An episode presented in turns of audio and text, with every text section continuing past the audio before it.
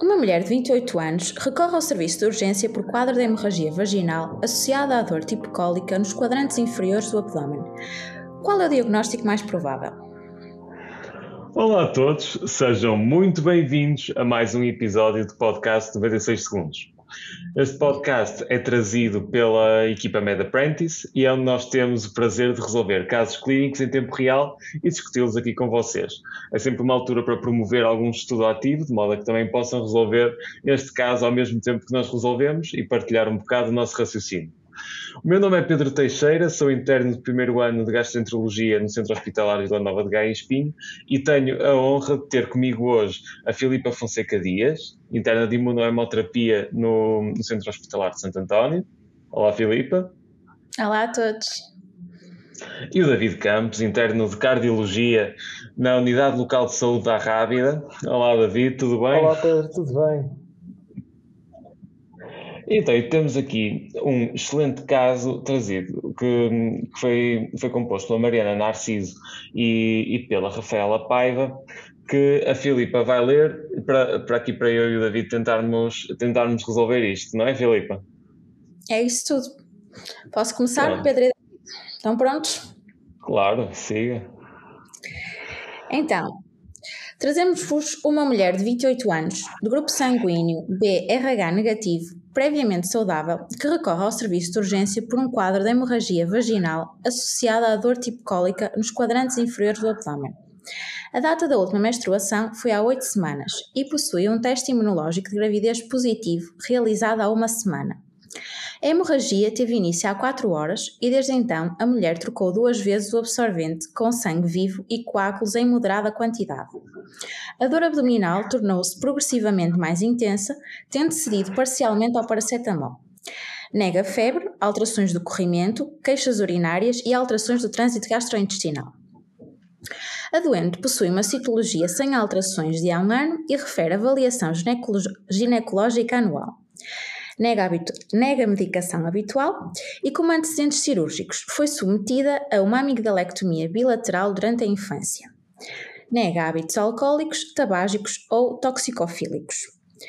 Ao exame objetivo, apresenta uma tensão arterial de 110 por 76, uma frequência cardíaca de 115, eupneica em ar ambiente e uma temperatura de 37,2.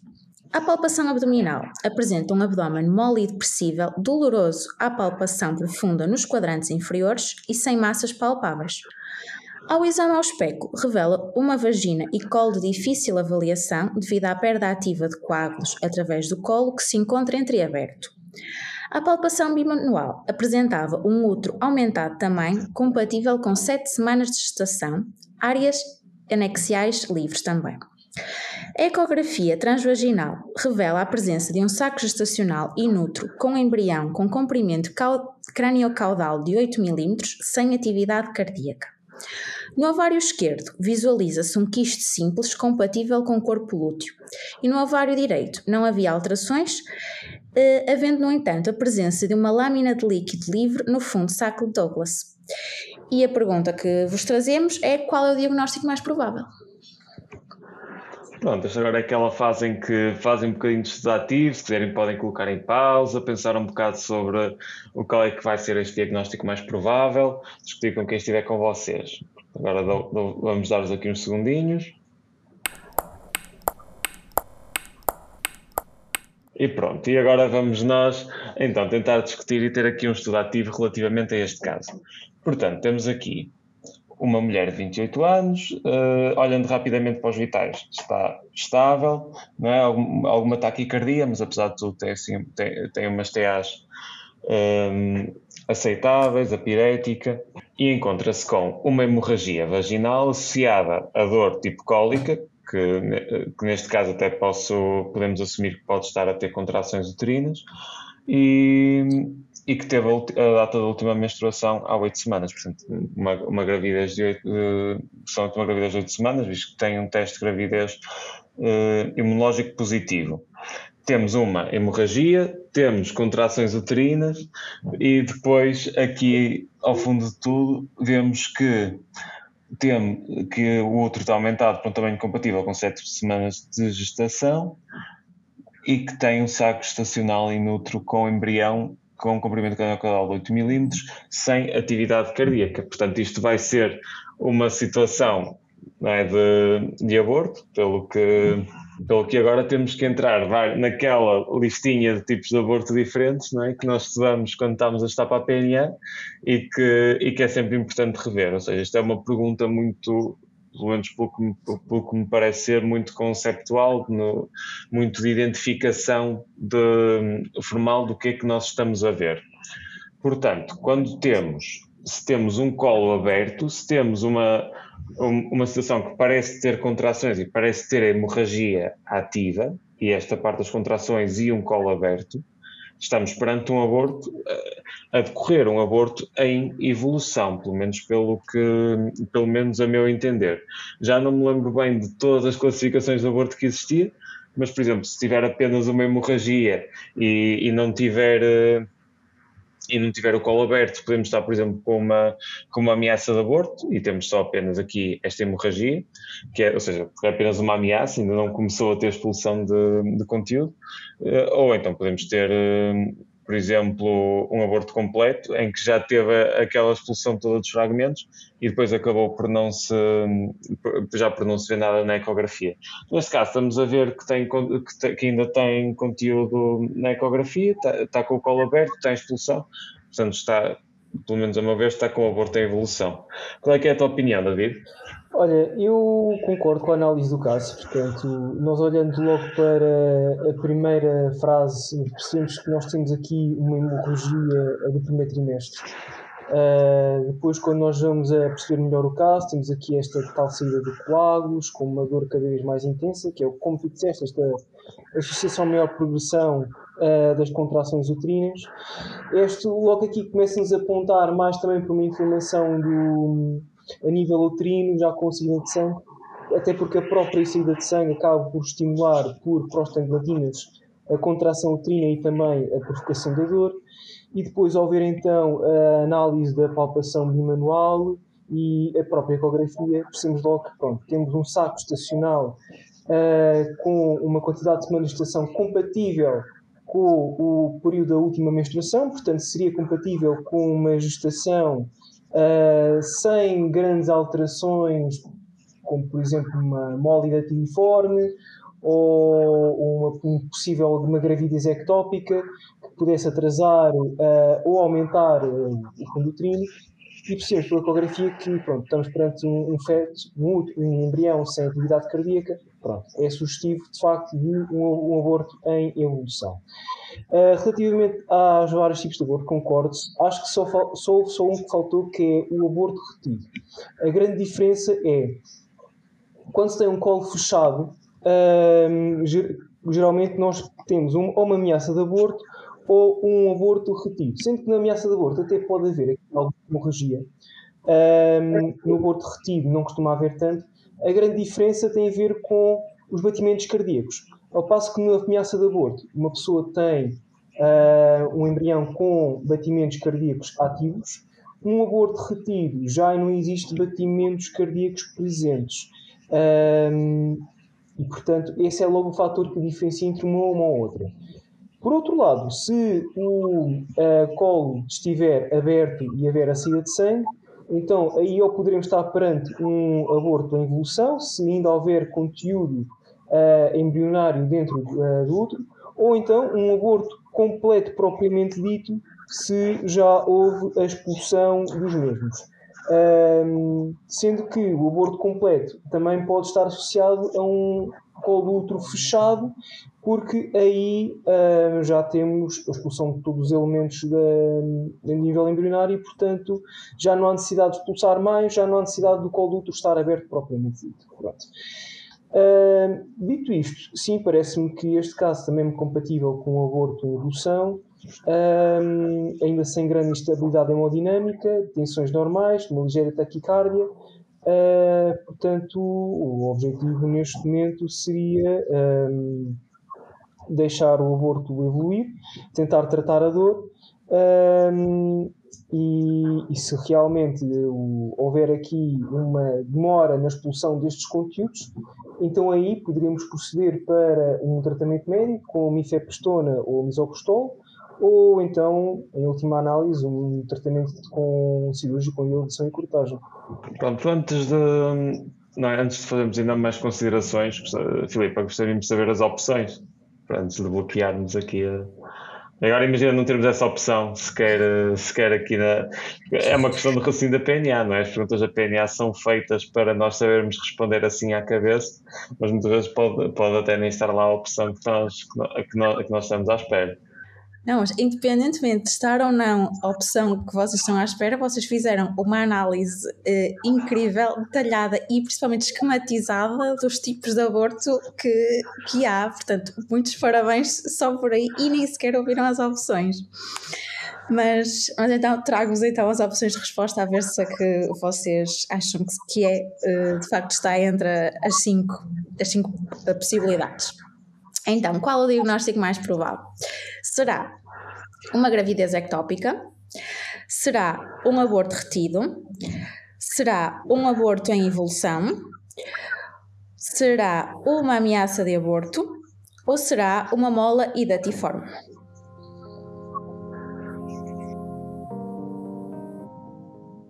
Pronto, então acho que a nossa opção está aqui, portanto podemos estar tranquilos e, avançar, e fazer como na PNA, precisamente que a resposta que nós achamos, que nós antevimos está lá, é assinalar e seguir em frente, não é? Acho que aí seguimos sem medo, portanto seguimos sem medo com a opção da, um, do aborto em, em evolução.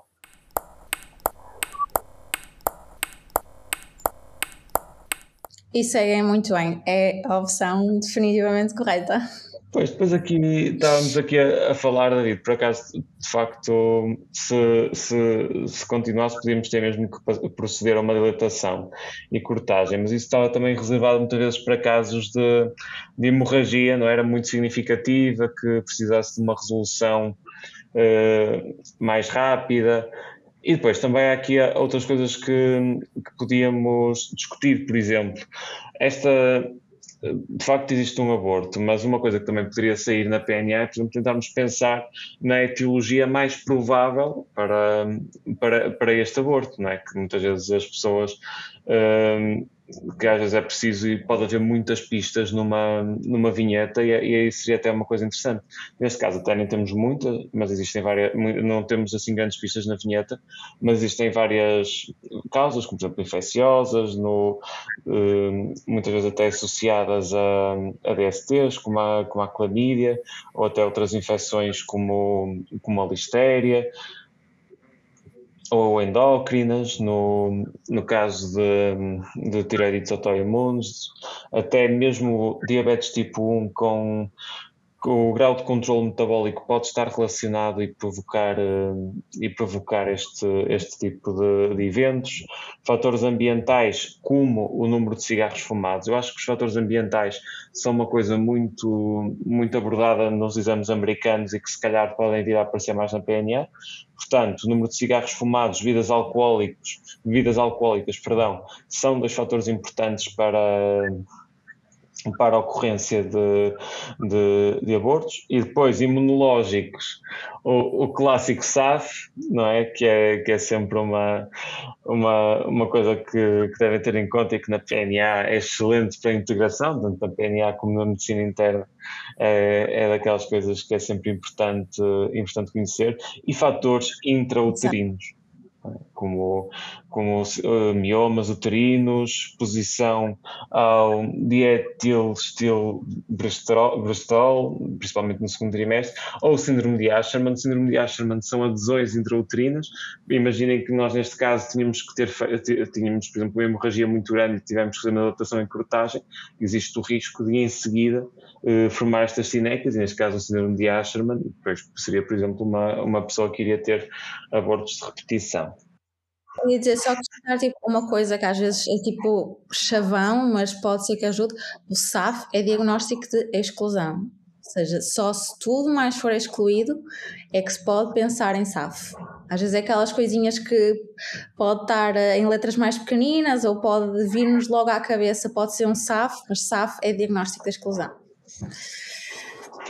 Só assim um, um asteriscozinho, que às vezes pode ser, eh, pode ser importante ajudar algum ouvinte em alguma pergunta.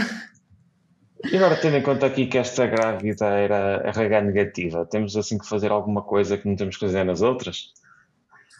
O que é que vocês acham?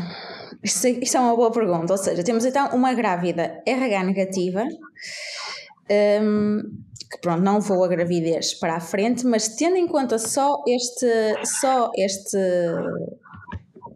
este fator, ou seja, sem considerar outros fatores de risco, haveria alguma profilaxia que esta grávida tivesse que, que fazer relativamente ao seu grupo sanguíneo? É assim, eh, eu não recordo bem desta parte, mas eu diria que se, for, se fosse só um aborto, tendo em conta que isto foi só um aborto, então aí teríamos que administrar as imunoglobulinas anti-D, se não estou em erro, apenas uma vez, que é depois então durante a fase do aborto. Uh, se realmente, vamos supor que não estamos perante o aborto, mas estamos perante uma mulher RH negativa, uh, que tem um parto mesmo com um bebê, que depois se vai provar que é RH positivo. Então aí administra-se as imunoglobulinas anti-D no momento do parto e volta-se a administrar uma segunda dose 72 horas depois.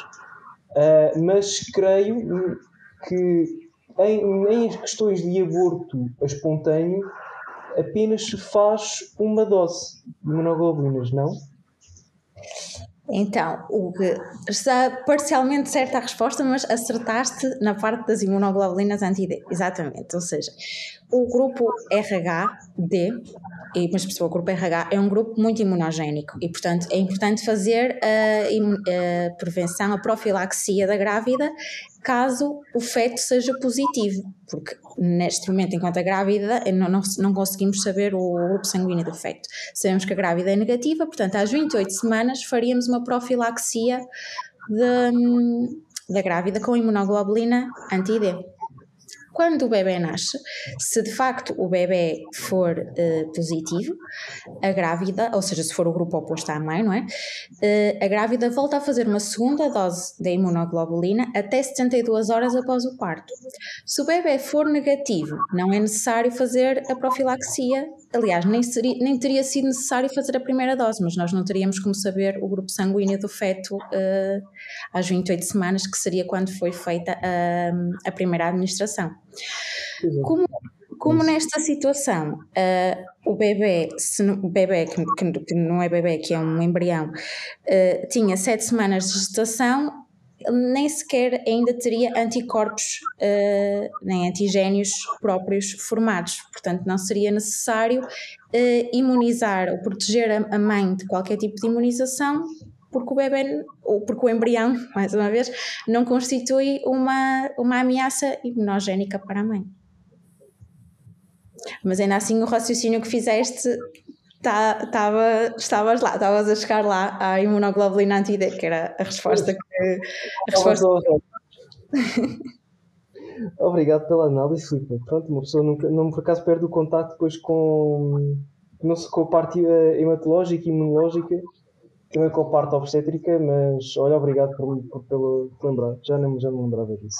E também não era uma pergunta que, pronto, foi, foi uma análise extra do caso que fizemos e, uh, e ainda assim uh, chegaste em monoglobulina anti-D. Todo o resto já são, já são extras que muitas vezes nem nos lembramos na PNA, mas era uh, imunoglobulina anti-D, exatamente, precisamente porque o grupo RH é um grupo muito imunogénico.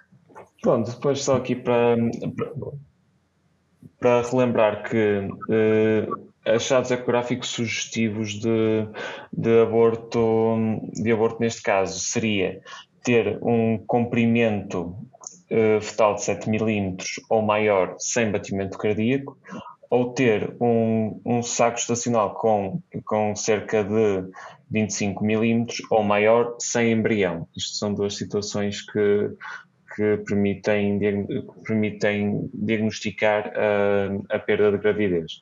E depois, outra coisa importante na gestão desta doente, não é? já tínhamos falado na imunoglobulina anti-D, mas uma coisa que pode sair na PNA e que é importante também está na, na bibliografia é o apoio emocional, não é? Explicar que este, este caso de aborto, este caso de perda de gravidez, não, não foi motivada por, por não é culpa da na pessoa, principalmente, principalmente nestas situações em que, em que de facto não é, e prestar uh, este apoio emocional, que, é, que de facto é uma, uma coisa que pode ser, uh, ser perguntada na PNA e que é extremamente relevante também na, na prática clínica, não é? Dar, dar este apoio, porque é de facto uma situação bastante potencialmente traumática. Acho que não. Equipa, temos mais alguma coisa a acrescentar? Não, acho que está tudo. Malta, muito obrigado por estarem aqui em mais um excelente caso. Foi um prazer discutir este caso com vocês. Foi um dos primeiros casos deste ano 2024 e estejam atentos porque hão de vir muitos mais e vamos, e vamos ter aqui muitas horas acumuladas, não é seguidas, mas muitas horas acumuladas de discussão de casos, muita coisa nova para este ano. Estejam atentos às redes sociais da Med Apprentice. Este ano vamos ter muitas iniciativas, muita coisa para, para podermos interagir, para muita coisa que podem aprender. Acho que vai ser, vai ser um ano em cheio. De resto, se estiverem a estudar para a PNA, um, desejo um bom estudo para vocês. Se tiverem agora também, se forem internos de formação específica e tiverem a estudar para os exames, eh, também vos desejo muita sorte e muita força agora nesta fase. E claro, muito obrigado, Filipa. Muito obrigado, David. Vocês foram, foram excelentes agora aqui neste caso. Muito obrigado. E agradeço novamente aos nossos ouvintes, que são mesmo, é para vocês que nós fazemos isto e é extremamente importante. Malta, muito obrigado. Fiquem bem. Adeus a todos. grande abraço. Até à próxima. Adeus.